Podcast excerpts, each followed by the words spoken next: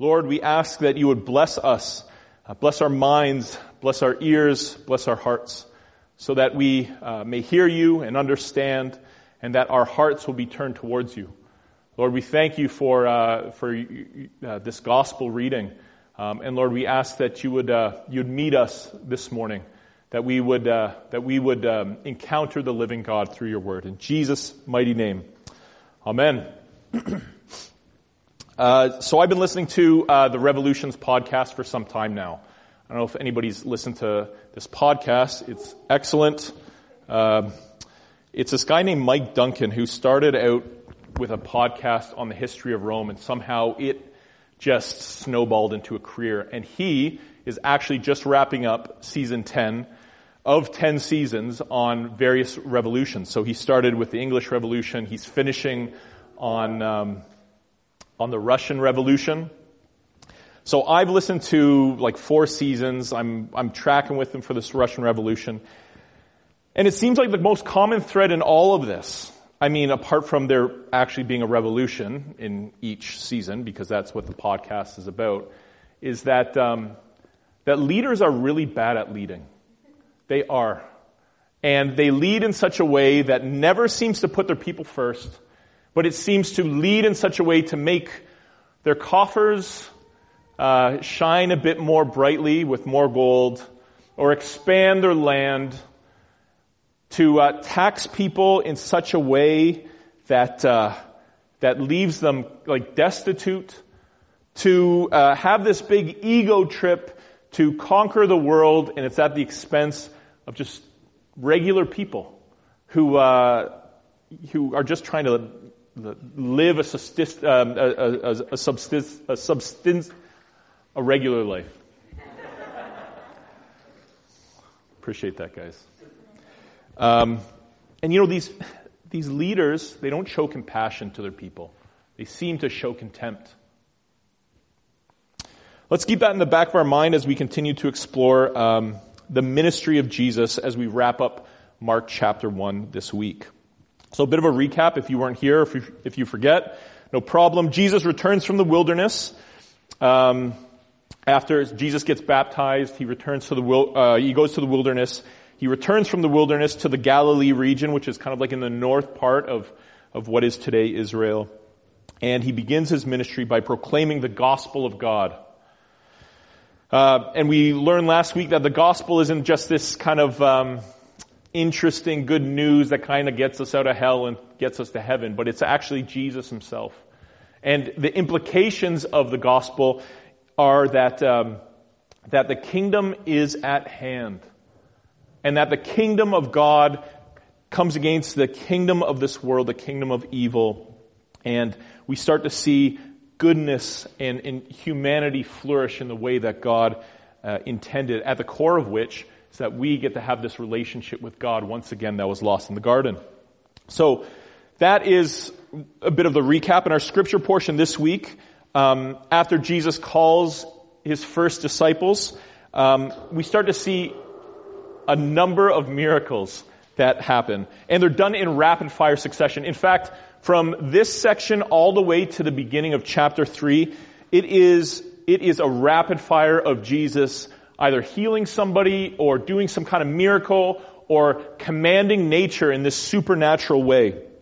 So, uh, in this section, uh, Jesus casts out a demon. He heals a sick woman. He heals a whole group of people. And then uh, he heals another demon possessed man before he cures somebody of leprosy. So it's a very, very quick, intense uh, portion of Scripture. And one of the things that helps us to read this portion better is to see what Jesus does and see how people are reacting to him. So it's, it's really important that we understand what Jesus says but really Mark is drawing our attention more so to what Jesus does. So the first thing um, we'll get into this section, starting in verse 21, is we're, we're going to see that Jesus enters a synagogue and he begins to teach. Um, he is proclaiming the gospel message. So we remember the gospel message that Jesus is proclaiming in verse 14 and 15 in chapter 1. And here Jesus is proclaiming that it's implied that he's proclaiming that gospel message once again. So, verse 21, it says this, and they, Jesus and his disciples, went into Capernaum, and immediately on the Sabbath he entered the synagogue and was teaching. And uh, it's really important that we understand that before all these miracles go down, before all of this incredible supernatural things uh, begin to happen, Jesus, he teaches. And he is proclaiming the gospel. It's never lost on Jesus. Even though the miracles come, he is there to proclaim the gospel. Um, and he teaches it. He proclaims it. He preaches it. And we see this again because in verse 38, Jesus goes away in the early morning to pray. And uh, this is after a bit of time uh, healing people, and his disciples come to get him. And it seems like his disciples are just wanting to ride this, this excitement. Like Jesus is getting notoriety. People are pretty excited about him. He's doing miracles. His fame is spreading. And they are going to get him, like, let's keep this up. And what does Jesus say in verse 38? Jesus says to his disciples, let us go on to the next town that I may preach there also. And then a very key bit here. He says, for that is why I came out. Jesus is proclaiming the good news of Christ, the gospel. And that is what he is doing. And his preaching, interestingly, is connected to his divine authority. That Jesus isn't uh, some some uh, Messiah figure that's a bit of a poser. He's not this, uh, this faith healer, so to speak, that just shows up and does a little abracadabra. He has authority. And how do we know this? Well, let's go back to verse 21 to 28. Jesus enters the synagogue with his disciples and was teaching, verse 22. And they, the people in the synagogue, were astonished at his teaching, for he taught them as one with authority and not as the scribes. And that's not some kind of hit against the scribes. It is just saying that this is something they haven't seen. Even the, the authority and prestige of like the top of the religious establishment, like Jesus' authority is well above that. And it's interesting that this authority is a divine authority and, and Jesus preaches. How do we know that it's some kind of divine authority? Because it's the people react and, and they recognize there's some kind of authority, but something else happens. If you look down in verse 23, and immediately there was in their synagogue a man with an unclean spirit, and he cried out, What have you to do with us, Jesus of Nazareth? Have you come to destroy us?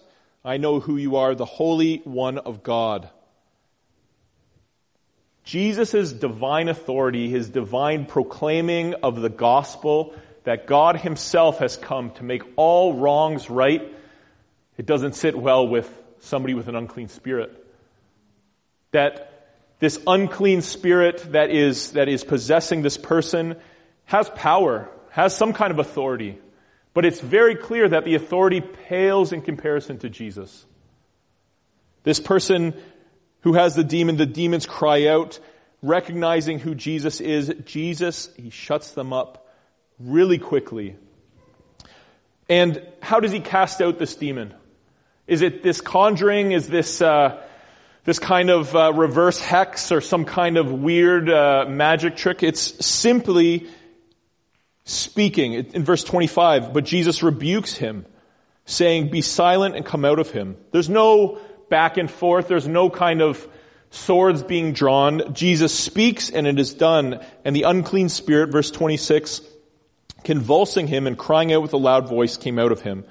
And they, everybody at the synagogue, were all amazed so that they questioned among themselves saying, what is this? A new teaching with authority. He commands even the unclean spirits and they obey him. And at once his fame spread everywhere throughout all the surrounding region of the Galilee. Jesus has this divine authority. He is uh, he has this spiritual authority, this supernatural authority. The good news of God, uh, of God who, who really is God himself, right? The good news is Jesus. It establishes the, the, the byproduct, so to speak, the, the implications of it is the establishing of God's kingdom on earth that just comes up against the kingdom of Satan, the kingdom of this world. And it's a no contest affair. It, it is a, this isn't some kind of cosmic battle between angels and demons like we'd see in some kind of sci-fi or superhero movie. It's a done deal. It's a no contest at all. It is Jesus speaking and it is done. So, Jesus is the king who has come to establish his kingdom and he has divine authority. And how does he use his divine authority? Again, think back about uh, any kind of history. I mean, I'm thinking of these revolutions that I've been learning about. How do earthly kings, even the best ones, use their authority? I mean, at best, like kind of good, like for the flourishing of people, but really in some ways, like they're making sure that they're taken care of. Jesus, in his divine authority, he shows compassion on a troubled soul, a truly troubled soul. He shows uh, compassion to, to rid this person of an unclean spirit. He doesn't show contempt to the person. He doesn't say to the person, at least it's not in Mark's account here, but he doesn't say to the person, what kind of stuff did you get into? What kind of things were you dabbling in? What kind of issues, you know, do you really have? What's your past? Doesn't say that. He sees the troubled person, and what does he do? He has compassion. He has compassion. He doesn't put the person through some kind of purgatory or anything like that. He has compassion. He doesn't show contempt. Mark wants us to see and know the authority of Jesus and that it is a deeply spiritual one. And, and here's where I'll pause in the, the narrative of our section here, and just to, to talk about something. If you, if you're sitting here and there's a bit of like a, a question in your, your brain, a little maybe self-talk going on that, that's saying like, like, I don't even believe in some kind of, like it sounds fanciful. Like this spiritual type of situation, a supernatural type of world. Uh, I mean, I'm sure you're not alone. I struggle with some of this stuff as well. For many of us in, in this postmodern time in Canada, this spiritual world, anybody that's talking about spiritual, spirituality, it's cool if it's relegated to just, like that's your thing. Enjoy it. If that kind of helps you to deal with life or it kind of, uh, it, it's, uh, it reduces anxiety, it gets good. Like engage in that kind of stuff. It's a very subjective attitude that we have towards spirituality we recognize that really, in a sense, spirituality, it's kind of, um, it's kind of reduced to like a therapeutic type of um, hobby. Maybe I'm not being too kind, but uh, and to somehow downplay therapy or some therapeutic thing. I'm not at all. But we're cool with the spirituality if it's your thing, if it's subjective. But all of a sudden I start talking about some kind of spirituality that's completely objective, and that it is a real reality now, it's a bit of a problem for some folks, for our culture at large. Well, like we, we celebrate, uh, we enjoy Halloween, and we put out ghosts and stuff like that.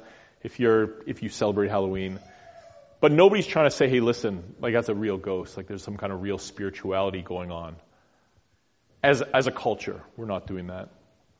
But I find it very interesting that um, easily the biggest franchises when it comes to entertainment aren't uh, historical dramas or even rom coms, but it is science fiction. It is superhero genres, these larger than life, supernatural um, characters that go on. I mean, billions of dollars are spent, I guess, were spent before the pandemic at movie theaters. Now they're spent, you know, with subscriptions to, to various kind of like Netflix and whatnot. But, but nevertheless, billions of dollars are spent to enjoy a world that is not this world. And you say, well, yeah, I like entertainment. I think as a culture, there is this desire to, to like it, we kind of want it to be real. We kind of want something to, to be real about some kind of uh, fantasy world or sci-fi world. And I'm not somehow trying to say that like Spider-Man or the Hobbits really exist somewhere. Like, good luck. It's not, not saying any of that, but that it's, it's as if we have this desire for something greater than the physical realm. That there is some kind of spiritual realm. But that's not all of Canada. There's some people that it's like, they're, they're super into some kind of spirituality where they see everything as, as, uh, there's a boogeyman or a spirit. Uh, and maybe it's not so much folks here. I know that, um, in the Middle East, there's this, there's this thing that it really flavors almost everything for a huge portion of the population. It's called the evil eye. I don't know if you guys have ever heard of the evil eye. But the evil eye, it's in Judaism, it's in uh, Islam, it's all over North Africa and the Middle East. And all of a sudden, everything is interpreted through a bit of a cosmic battle, some kind of spiritual back and forth. Uh, I have family in the Middle East, and they'll wear, um, at least one of them wears uh, a medallion to ward off the evil eye. Because if the evil eye hits you, game over. Like you're gonna have to do some hardcore spiritual stuff. And again, I'm not trying to downplay it, but this is a reality for a lot of people. The Bible here doesn't somehow negate a spiritual realm, nor does it talk about it's the Wild West spiritual realm. That there is most certainly a spiritual realm in the scriptures that's talked about in Mark and, and, and the rest of the Bible. But make no mistake, God and God alone has authority over everything. There isn't uh, a 1A and a 1B in the spiritual realm. There is God and there's everything else. And this is a case in point where God, excuse me, there's an unclean spirit that opposes God's will and it's simply Jesus with the authority to say, be gone. Be gone. And it's done. And this is good news because for us, um, some of the things that plague us are physical um, conditions, they are emotional problems, but a lot of it is spiritual. There is spiritual realities where we are struggling and it feels like there is something that is weighing down our life, that it feels like I am walking through this life through thigh high mud and I, I can't figure it out. And the good news is that, that, that God is above it all. Jesus is above it all. And we can come to Him just as we are. And He's not going to have contempt on us. He's going to have compassion on us. And the past is the past. It is. We can't undo the past. But we go to God, we go to Jesus, trusting that the same Jesus we see here is the same one we're going to encounter. The first week we talked about this, uh, or, or last week actually, that Jesus, he, a part of the gospel message is to repent and believe, this ongoing repenting and believing, and that's all we need to do. We come to God, I am sorry for what I have done, I, I repent of it, and I'm throwing myself at your mercy. He will not turn you away. The king with authority has compassion, not contempt, on his people.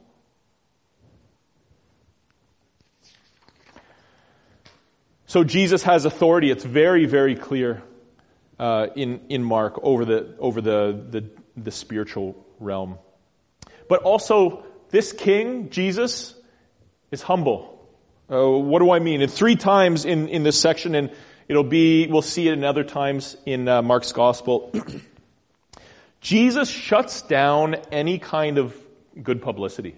He shuts it down. Verse 25, Jesus rebukes um, the demon, says, be silent and come out. In verse 34, um, he's healing um, those who are sick and with various diseases, and he casts out many demons, and he would not permit the demons to speak because they knew him.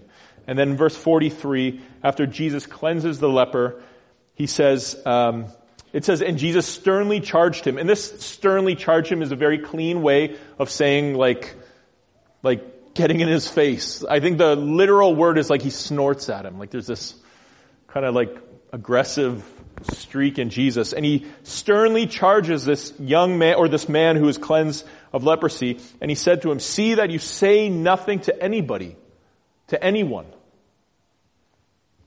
Uh, there's a lot of uh, commentators that uh, they, they, they're in fits over why.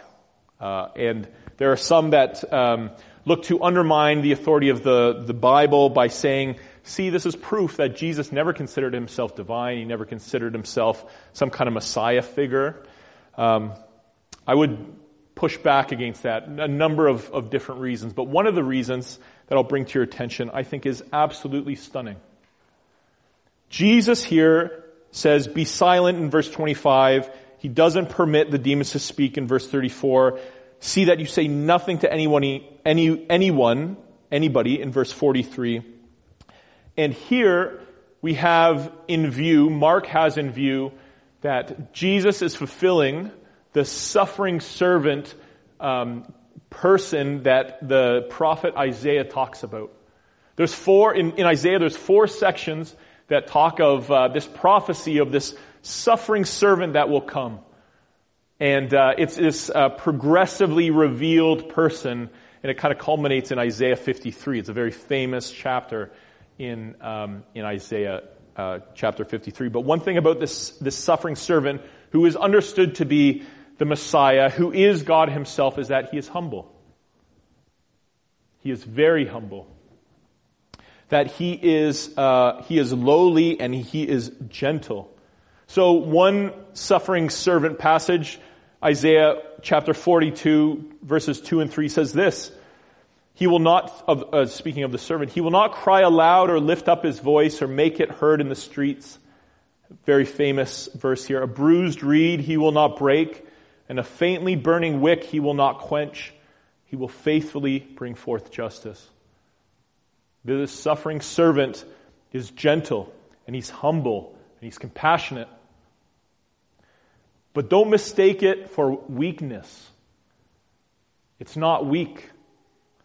This is a very beautiful picture of a compassionate king. Some of you uh, who have been at church for a while n- might know that there's a bit of a reckoning happening for some uh, for some evangel- specifically evangelical pastors that have been bullies, that have pushed people around, that have not been gentle or compassionate, who have not been humble. This is not the way of God. It is not. And for whatever reason, we have equated humility and gentleness with weakness. But that's not the case at all. I mean, in each case, Jesus, it's on, when he is telling, be silent, permits him not to speak, say nothing to anybody, he is doing anything but being weak. Complete authority over anything that opposes him. But he is humble and he is weak. What does he do when, when all of a sudden his popularity grows? he takes off early in the morning and he prays. We see this uh, um, in um, in verse 35 and on. And rising very early in the morning, while it was still dark, Jesus depart, departed and went out to a desolate place, and there he prayed. And then his disciples try to get him, like, listen, we got to capitalize on this kind of stuff. He is humble. He's compassionate. This is who the king is. He doesn't have contempt for his people, he has compassion. Jesus becomes a servant of all, ultimately humbling himself to the point of death, even death on a cross. Isn't it interesting that the king who is above all kings doesn't squeeze his subjects for every last penny they have? Doesn't exploit them for all of their talents and treasures. What does he do? He lays down his life for them. He thinks of, of their benefit at the expense of, of, of, of, of his well-being. The humble, compassionate king. And this brings us to uh, the last bit. Jesus cleanses a leper. And it's remarkable how little subtleties in the, in the text have a, just a ton of meaning. Jesus heals people that are sick, but for lepers, he cleanses them. Uh, what do I mean? Take a look with me in verse 40. And a leper came to him, and it's not necessarily leprosy, it might be.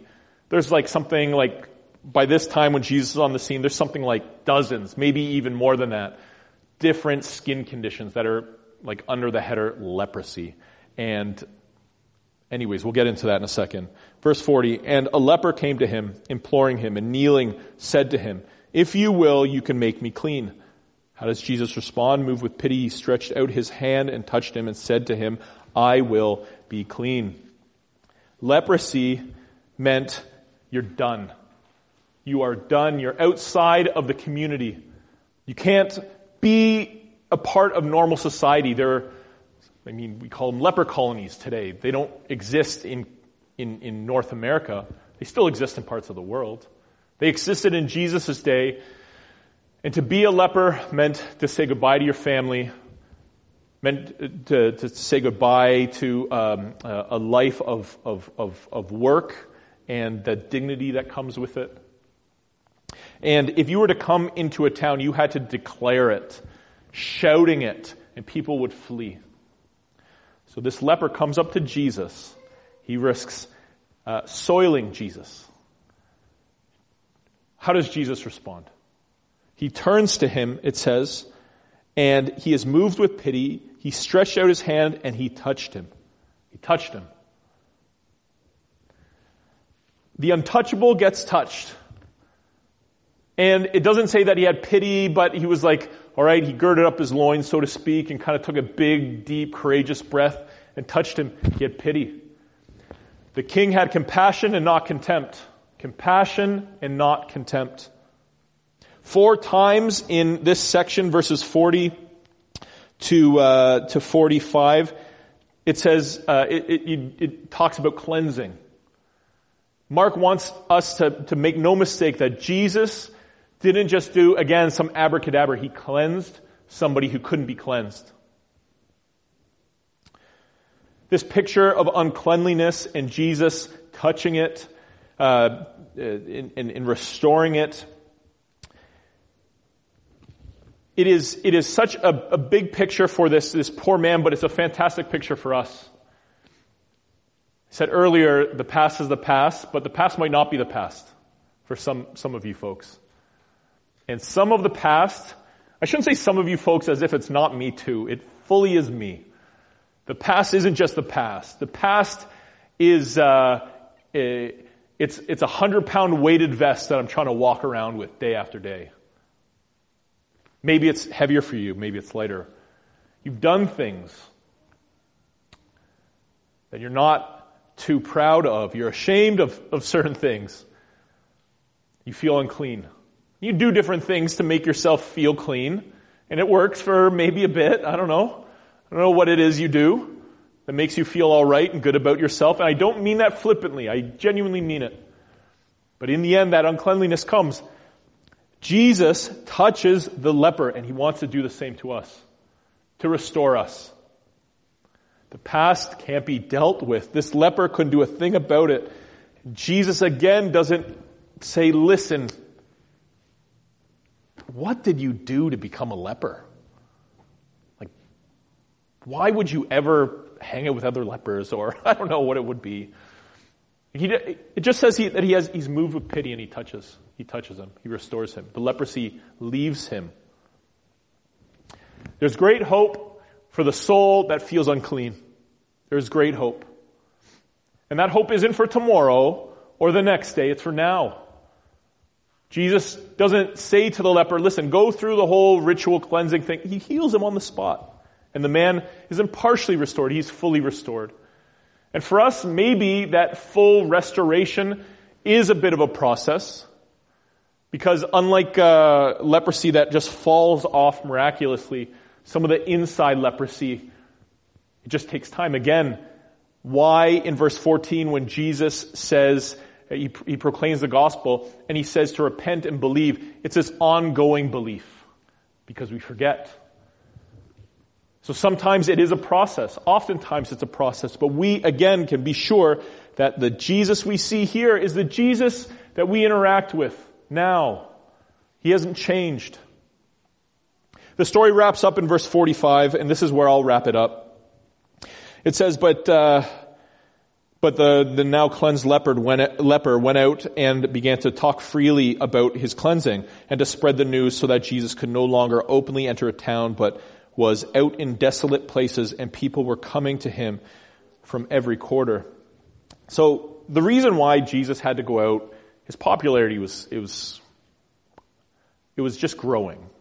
And for whatever reason, he had to go out and people were coming to see him that's like that's that's the simple reading, the literal reading of what's happening. But the way Mark put, uh, positions that is that right on the heels of Jesus cleansing this leper, the leper goes into the town, and Jesus goes outside of the town. It's as if Jesus switches places with the leper. He goes to the desolate places. He goes to the wilderness, the place where he can't engage with the community. And again, Jesus does eventually go into to the town. So I'm not trying to make a huge thing out of this. But the way Mark has positioned it, he is putting breadcrumbs out for us because we're starting to see who this Messiah is.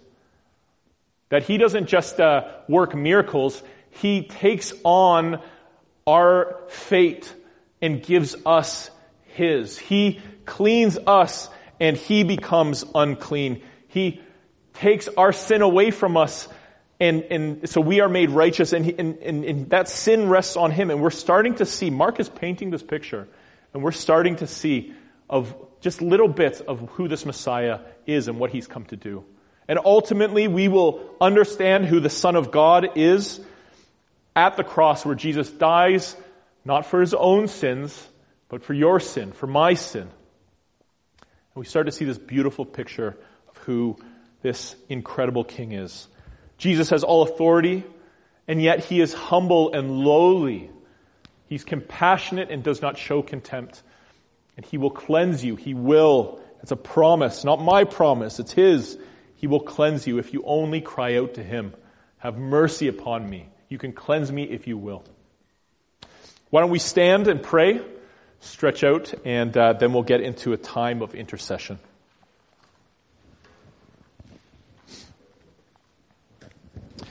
Uh, Lord God, we thank you uh, that your word is rich.